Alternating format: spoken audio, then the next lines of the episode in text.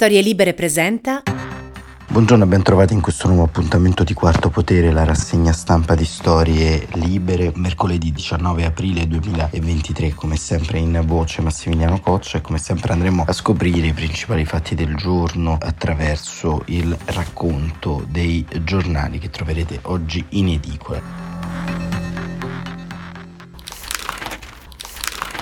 Le prime pagine sono abbastanza genee. Quest'oggi il Corriere della Sera apre con la politica estera, prova di forza di Putin, perché appunto il fronte ucraino non si smorza e missione dello zar a Kherson, poi il raid sul mercato, Zelensky nel Donbass e dichiara questa terra sarà libera e nell'occhiello di sotto c'è anche un richiamo all'evasione di US, la spia russa che è evasa da Milano nel corso delle scorse settimane, evasione di US, azione disciplinare di Nordio su tre giudici di Milano, ma insomma poco ci facciamo. Invece la Repubblica decide la sua apertura intorno ai temi che riguardano le frasi di Francesco Lollobrigida, ministro dell'agricoltura e braccio destro di Giorgia Meloni, la difesa della razza, Lollobrigida shock. Il ministro usa lo slogan suprematista sull'immigrazione, no alla sostituzione etnica, vanno incentivate le nascite e la Premier, la mancanza di lavoratori non si risolve con gli stranieri ma con le donne, imprenditori è falso. Il decreto Cutro, la Lega ripresenta tutti gli emendamenti, inclusa l'abolizione della protezione speciale, l'ira di Giorgia Meloni. E ancora nel richiamo sotto, nella foto centrale, il Presidente della Repubblica Sergio Mattarella ad Auschwitz, nella foto con le sorelle Adriana Adriana e Tatiana Bucci, sopravvissute all'orrore nazista, Mattarella, i regimi fascisti complici del genocidio. E proprio su questo punto andiamo ad analizzare le parole di Lolo Brigida che suonano in qualche modo anche come una beffa proprio per questa vicinanza eh, con la visita del capo dello Stato ad Auschwitz, pronunciate lo stesso giorno. La cosiddetta sostituzione etnica viene utilizzata da Lollobrigida per raccontare la sua idea sostanzialmente di incentivazione della natalità. Lollobrigida fermare la sostituzione etnica, Schlein è un suprematista, il ministro polverone contro di me, opposizione all'attacco, no alla sostituzione etnica, dobbiamo pensare all'Italia di dopodomani incentivando le nascite, scrive sul Corriere della Sera Adriana Logroscino che continua l'affermazione del ministro dell'agricoltura Francesco Lollobrigida provoca la sollevazione unanime delle opposizioni, parole indegne di un ministro che ci riportano agli anni 30, non sapore del suprematismo bianco, si indigna la segretaria del PD Alice Schlein che partecipa alle manifestazioni di protesta contro il decreto Cutro organizzato da associazioni ONG. Lolo Brigida interviene al congresso della CISA e affronta il tema del calo demografico mettendo in relazione con quello dei flussi migratori. In questi termini dice non possiamo arrenderci all'idea della sostituzione etnica italiani fanno meno figli e li sostituiamo con qualcun altro, non è quella la strada. Per combattere la denatalità, scrive Logroscino, occorre dare opportunità alle lavoratrici italiane, migliorando i servizi sociali. Le regioni, continua il ministro di Fratelli d'Italia, dove c'è meno welfare, vedono un calo demografico molto più grave rispetto ad altre. Sosteniamo le giovani coppie perché trovino un'occupazione, va costruito un welfare per consentire di lavorare e avere una famiglia alla risorsa dei migranti si attinga dopo che sia esaurita la richiesta di lavoro interna. Ma il riferimento alla sostituzione etnica, richiamata in tante teorie suprematiste negli ambiti dell'estrema destra, provoca immediatamente uno sdegno pressoché unanime nella minoranza. Dopo aver definito disgustose le parole di Lollobrigida, Schlein sollecita Giorgia Meloni a prendere le distanze con forza da queste affermazioni pronunciate nel giorno in cui il presidente eh, Mattarella è in visita ad Auschwitz dalla stessa piazza le vicepresidenti dei gruppi 5 Stelle di Camera e Senato, Baldino e Maiorino, definiscono sconcertanti e disgustose le frasi e volgare propaganda razzista l'intera riflessione. Sarcastica la vicepresidente del Senato Mariolina Castellone dei 5 Stelle, il ministro Lollobrigida non vuole arrendersi alla sostituzione etica, mentre il suo collega Giorgetti scrive nel DEF che l'Italia ha bisogno di 300.000 migranti all'anno fino al 2070. Lapidario Romano Parodi, parole brutali, allarmato anche Carlo Calenda di Azione che mette in guardia dalla pericolosa involuzione dell'Italia. E per Riccardo Maggi, segretario di Più Europa, Lolo Brigida rilancia la teoria della razza. E Angelo Bonelli dei Verdi teme la l'assuefazione del paese alle parole da destra estrema pronunciate dal ministro Investito poi dal fiume di proteste, Lollobrigida prova a correggere con un video sui social, ma in realtà ribadisce il concetto. Prima accusa la sinistra priva di argomenti di alzare un polverone mediatico, quindi ribadisce la linea del governo, tutte le etnie sono degne di rispetto, compresa la nostra che intendiamo difendere.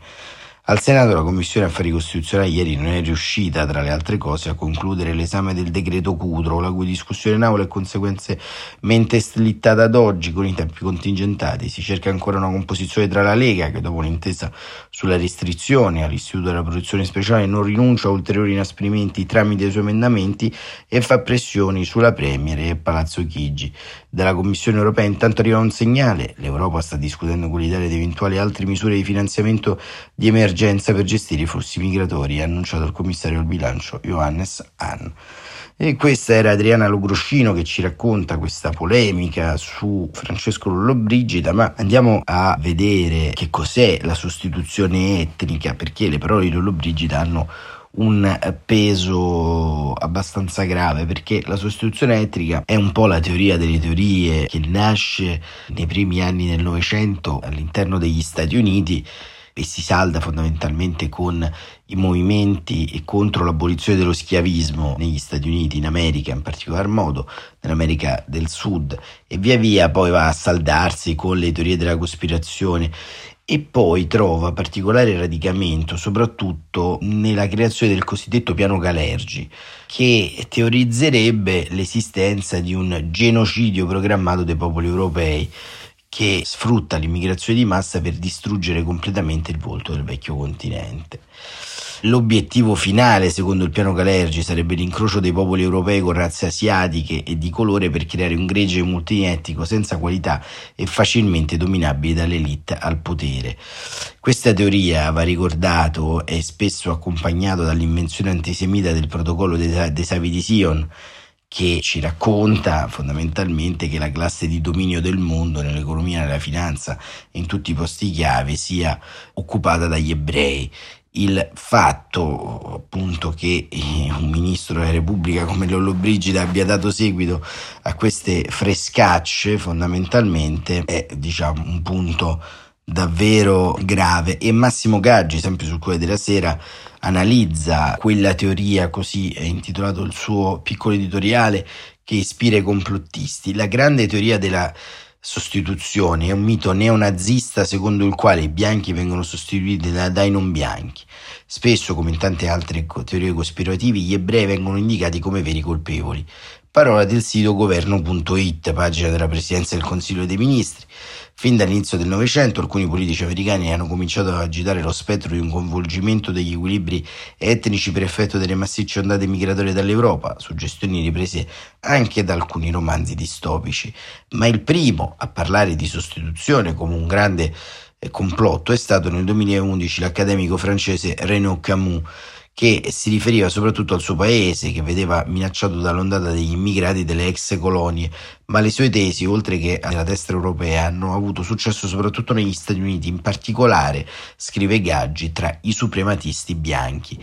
In Italia, a parte la sortita di ieri di Lollobrigida, a parlare di sostituzione etnica e di genocidio del popolo italiano è stato in passato soprattutto Matteo Salvini. L'espressione grande sostituzione è stata usata più volte, ma non negli ultimi anni, anche da Giorgia Meloni.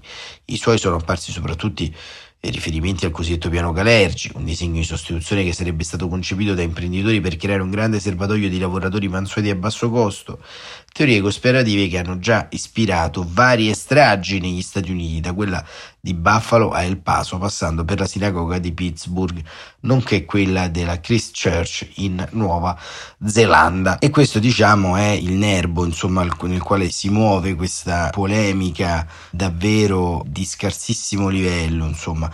E la questione, insomma, fa poi, come dire, anche sempre eh, lo stesso giro, ovvero il giro che si muove intorno alla cosiddetta denatalità, insomma un dato reale che però viene come sempre appunto buttata in questo calderone di varie e astruse teorie cospirazioniste, insomma la verità è che fare figli è faticoso, fare figli in una società lavorativa impostata da una cosa che si chiama economia di mercato, capitalismo, con uno stato sociale fragile, con uno stato sociale debole, con banalmente una vita che è cambiata, che ha spostato il proprio orologio biologico più avanti, sia per l'immissione nel mercato del lavoro che per eh, l'immissione all'interno di una stabilità delle relazioni e degli effetti fa sì che si arrivi a un compimento della propria vita sentimentale, aggregativa tra lavoro e appunto sfera affettiva eh, tardi rispetto al passato. E con questo ritardo vanno fatti i conti,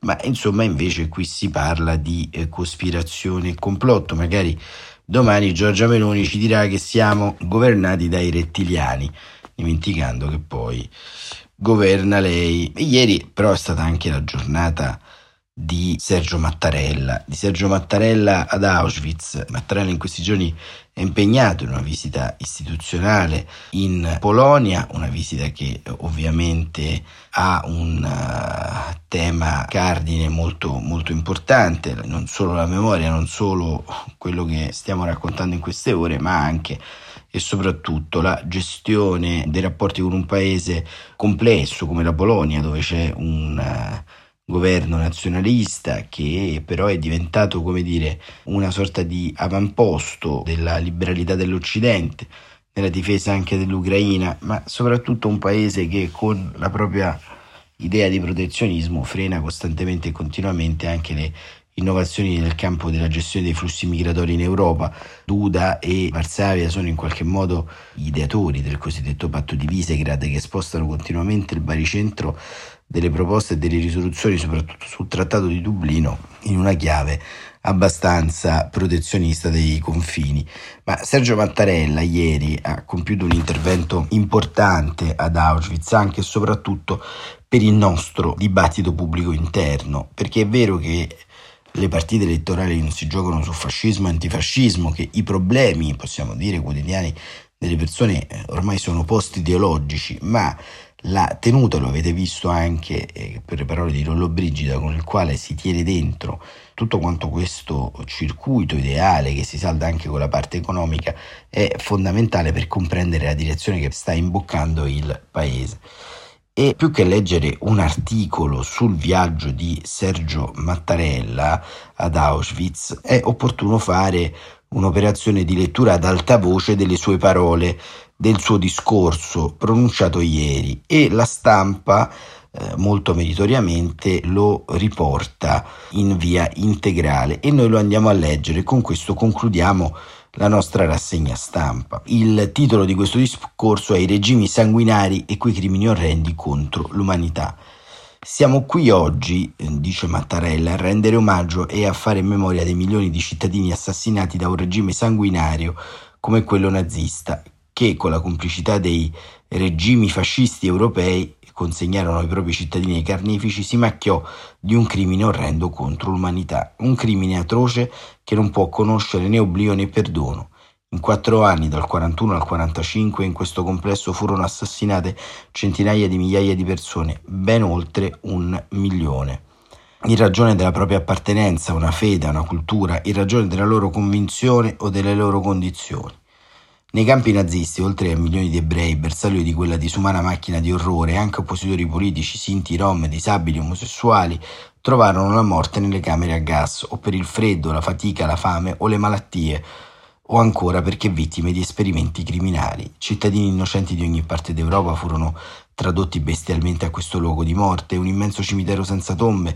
Possiamo recarci al muro della morte, ma se pensiamo alle vittime dobbiamo alzare lo sguardo ben oltre. Tu passerai per il cammino, minacciavano i capò e le guardie dei lager.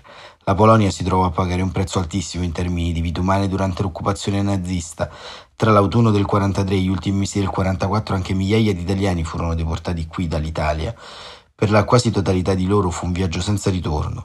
Non a caso Polonia e Italia sono tra le nazioni europee più impegnate a conservare la memoria dell'Olocausto e a promuovere la conoscenza tra i giovani. Rincuora vedere che migliaia di ragazze e ragazzi danno vita ogni anno a questa marcia.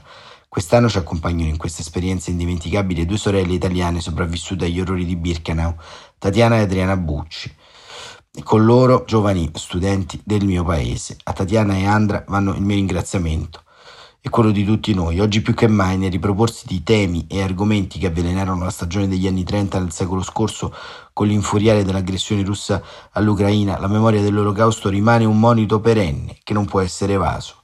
L'odio, il pregiudizio, il razzismo, l'estremismo, l'antisemitismo, l'indifferenza, il delirio, la volontà di potenza sono in agguato, sfidano in permanenza la società delle persone e dei popoli. Non può essere ammesso nessun cedimento alle manifestazioni di intolleranza e di violenza, nessun arretramento nella tutela dei diritti e delle libertà fondamentali, base del nostro pacifico convivere. Chi aggredisce l'ordine internazionale fondato su questi principi deve sapere che i popoli liberi sono e saranno uniti e determinati nel difenderli. Cari sopravvissuti, care ragazze e cari ragazzi, conclude Mattarella, autorità, oggi è il giorno dello Yom HaShoah, la giornata di ricordo dell'Olocausto. Per ricordare è una dimensione di impegno e dimostrazione che contro gli araldi dell'oblio la memoria vince, per affermare l'orgoglio di voler essere persone umane, ripetere e ribadire mai più. E con le parole di Sergio Mattarella termina questa puntata di Quarto Potere. Abbiamo iniziato con il delirio della sostituzione etica e abbiamo chiuso con le parole sagge e rincuoranti del nostro Presidente della Repubblica. Ci sentiamo domani mattina, come sempre alle 7.45 o giù di lì. Grazie davvero per essere stati con noi e buon proseguimento di giornata a tutte e a tutti.